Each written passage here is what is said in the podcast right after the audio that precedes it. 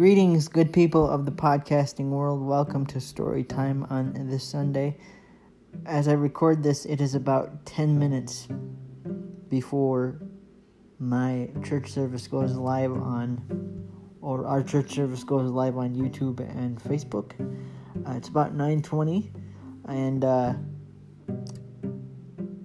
a, series of notification notifications, I guess you could call them.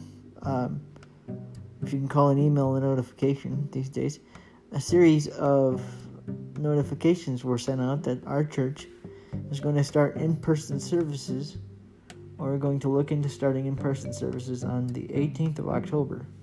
Today is October the 4th, as this is being uh, released and brought out. So, in just a few days, uh, it'll be interesting to see because I we have several congregation members that are a little more senior and up there in age. And it'll be interesting to see. Let me clarify that they are my elders and I respect the heck out of them because that's how I was raised by my parents. I didn't say they were old, though I just said they were old, but I didn't mean to say they were old in saying that they're old. Does that make sense? But anyway, most of my congregational members within the church are up there in age, and um, it'll just be interesting to see how many people show back up uh, within the service because we, we have to have a limited number of people anyway because we're going to do this safely and we're going to be smart about how we do it. Uh, the procedure has not been fully explained to us yet, but I'm sure that will be in uh, future emails and communications from the church and whatnot.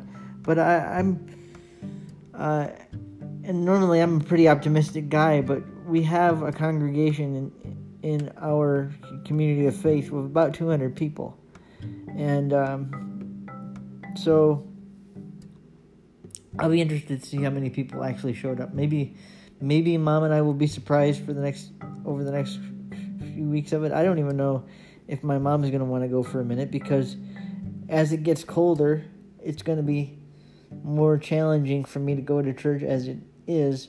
But uh, um, I don't know. We'll we'll see. And I'm trying to stay optimistic. I mean, it would be cool to do in person services again, but I don't know what that's going to look like fully yet.